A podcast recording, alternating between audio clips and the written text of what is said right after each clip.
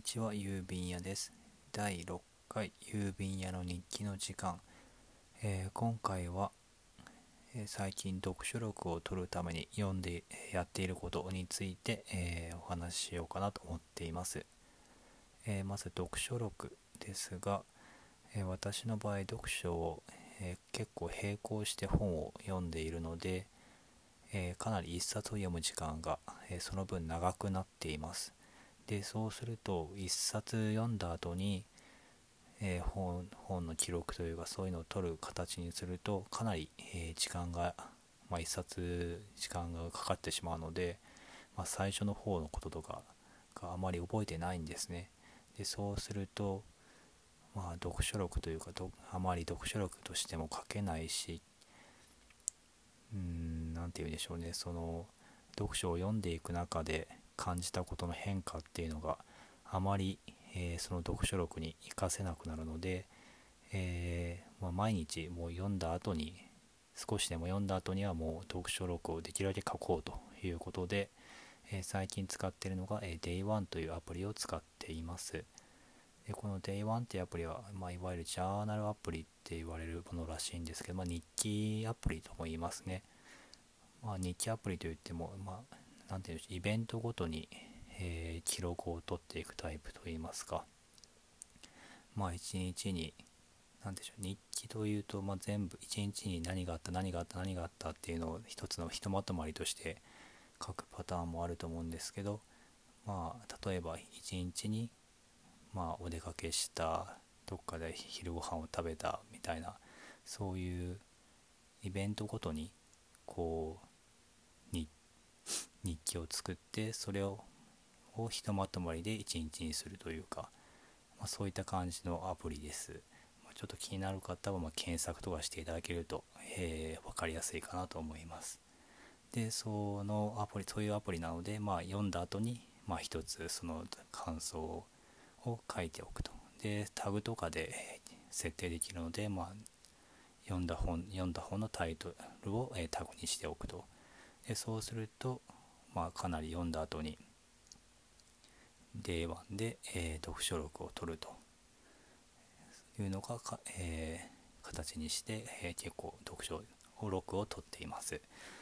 で、え最近その Day1 にプラスしてといいますか、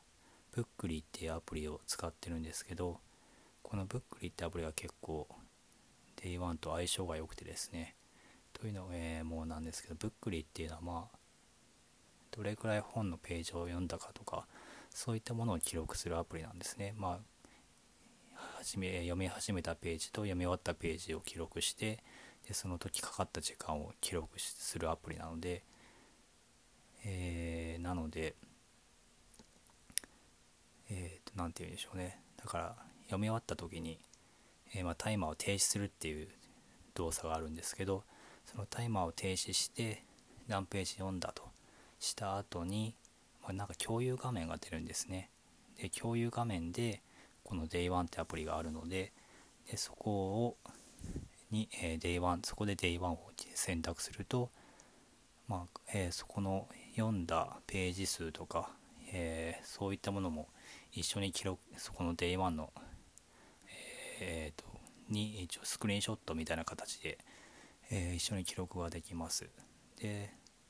やっぱり Day1 だけだとどうしても、まあ、読書終わった後に、まあ、記録を後でいいか後でいいかみたいに忘れちゃうことがあるんですけど、まあ、ブックリでやっておけば、まあ、こう共有画面が絶対出てくるのででそうすると、まあ、Day1 を確実に選んで少しでも、まあ、記録を残すことができるようになってきています。えー、なので、まあ、この Day1 とブックリのえー、アプリの組み合わせっていうのは今気に入っていて、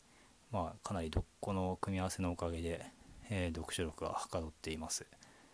で他にもブックリーっていうのはこのタイマーを使っている間にこう雨の音とか BGM を流す機能もあるので、まあ、結構何て言うんでしょうねこう例えばカフェでやると、勉強がはかどるじゃないですけどこうこういう音楽の時はもう本を読むみたいなある意味条件付けというか条件反射みたいな、えー、こともでもうできているので、まあ結構本を読む何ですかね読んでる間の脱線も結構しなくなってきていて、まあ、スマホで電子スマホの電子書籍、まあ、Kindle とかで読んでるのでどうしても途中ですぐ Twitter とかの画面とかも開けてしまうので、まあ、脱線してるとやっぱり読む本の、まあ、読めるページ数というかそういうのがやっぱり下がってしまうので少なくなってしまうので、まあ、このブックリーのアプリでこの集中して本今本読む時間だっていうのが、まあ、音楽でも分かるようになってるし、まあ、タイマーでも今読む時間だっていうのを最初に意識づけてるので、まあ、結構脱線する確率は減ったかなと思っています、えー、なので、まあ、本も読めるしで後でこの D1 でも、えー、記録ができしやすくなるしっていうので、えー、結構気に入っているアプリですなので、えー、ブックリード Day1、えー、ブックリの方は BOOKLY ですねで Day1 の方は DAYONE っていう英語の英語でそのいうアプリの名前です。まあ、えっ、ー、と、気になる方は、検索してみてください。えー、多分どちらも、どうでしょうね。自分の場合は、えっ、ー、と、ライフハック大全とか知的生活の設計の堀さんの本で、えこの2つは知りましたので、えもしかしたら読んで、本を読んだことある方は、まあ、あ、あのアプリね、みたいに思うかもしれませんが、えおすすめですので、是非試してみてください。え、それでは、え、今回はここで終わりにしたいと思います。え、第6回郵便屋の日記の時間、